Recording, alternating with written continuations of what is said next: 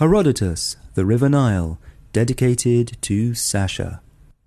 Hello, this is Bertie, and I'm here with some history from the ancient world inspired by the Greek historian Herodotus. But first, I have a quick message. We're spinning off my Herodotus series into a separate podcast called, naturally, Herodotus. So, if you want to catch future editions of Herodotus, please subscribe to Herodotus in iTunes, Stitcher, Google Play, or your favorite podcast app. Previously, I've been telling you about the incredible empire built by the ancient Persians. When their great leader Cyrus died 530 years before the birth of Christ, his son Cambyses took over all the lands that he had amassed, including much of what we now call the Middle East.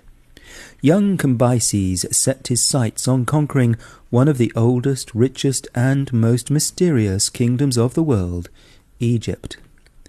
Herodotus visited Egypt when it was ruled by the Persians, and in the second book of his histories he describes what he found there.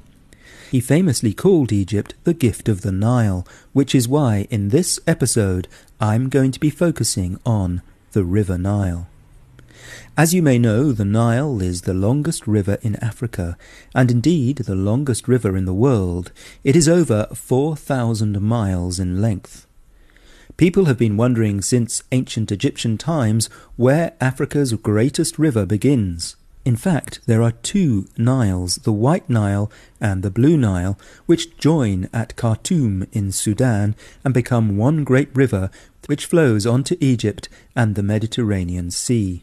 But where is the source of the Nile? A learned Egyptian, the scribe of the sacred treasury of Athena, otherwise known as the Egyptian goddess of Neith, told Herodotus this following theory about the source of the Nile.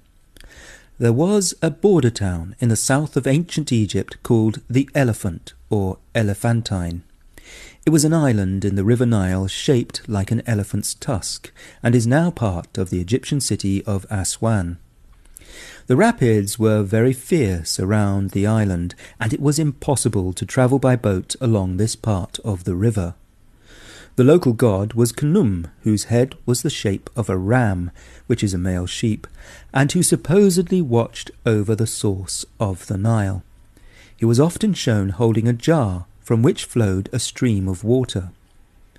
According to the learned scribe, the waters of the Nile flowed up from the bottomless pit hidden below the swirling whirlpools at Elephantine. The Egyptian king, Psammetichus, allegedly proved that the pit went down for ever. He ordered his servants to make a long, long rope and to lower it down into the pit they could find no bottom to it. The scribe told Herodotus that half the water from the pit flowed over Egypt and to the north, and the other half to the south and down to Ethiopia. This was, of course, absurd. The Nile only flows in one direction from south to north, but it is true that Elephantine was the place where the Nile entered Egypt. Herodotus has another story that suggested that the Nile flowed from Ethiopia. He recorded that an army of Egyptian soldiers deserted their commanders and marched into Ethiopia. There they helped the king of the Ethiopians defeat some of his own soldiers who were rebelling against him. As a reward, the king allowed the Egyptians to settle around a lake that is the source of the Nile. Herodotus says it took four months to travel along the Nile from Egypt by water and land to this place. And it is actually true that the source of the Blue Nile starts in Lake Tana in Ethiopia. But the ancient Egyptians did not know that the longer prong of the river, the White Nile, starts even further south, with a big source rising in Lake Victoria in Uganda, and smaller streams flowing in from Rwanda and Burundi. As late as Victorian times, English explorers like Burton, Speke, and Livingstone tramped their way through the deep forests of East and Central Africa in a race to discover the true source of the Nile. Although the start of the Nile was very mysterious to the Egyptians, they of course knew all about how it flowed into the Mediterranean Sea. A large part of ancient Egypt was in the delta region of the Nile. This is where the river looks a little like the flat palm of your hand, with fingers pointing out into the sea. In between the water channels, the land was very fertile and was one of the best places on earth for growing crops. By the way, the American city of Memphis, Tennessee, on the banks of the river Mississippi, is named after the ancient Egyptian capital, Memphis on the river Nile. Both cities are at the head of the fertile delta regions of great rivers, so the name sharing between an American city and an ancient Egyptian one is no coincidence. For most of history, the Nile has flooded its banks in Egypt between the months of June and September. The annual flooding only stopped when President Nasser of Egypt built the giant concrete Aswan Dam in the 1960s, not far from ancient Elephantine. The annual flooding of the Nile watered all the lands on either side and made it very easy to grow crops.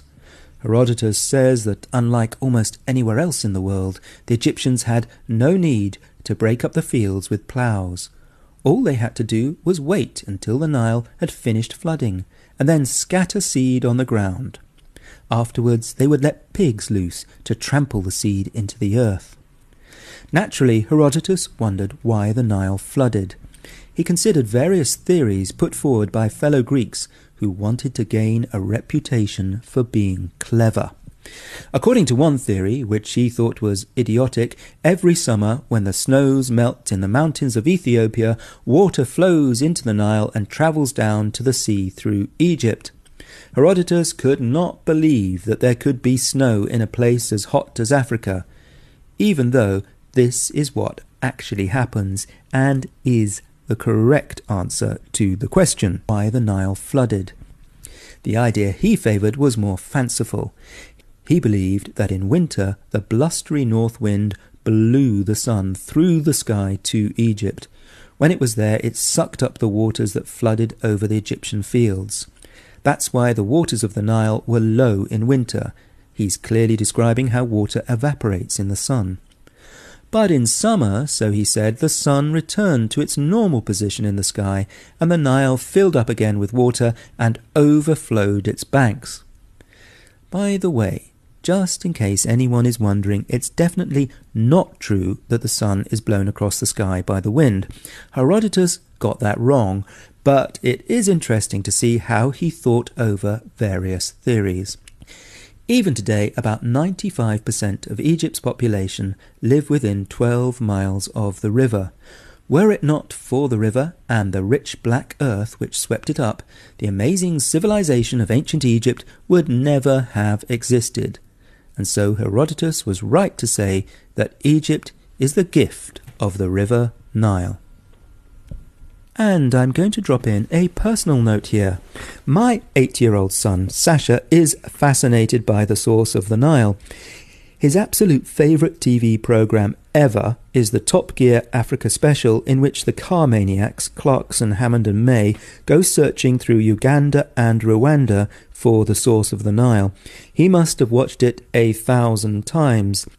His other great interest is cars. In fact, his first word was car, and his favourite song, by the way, is Africa by Toto.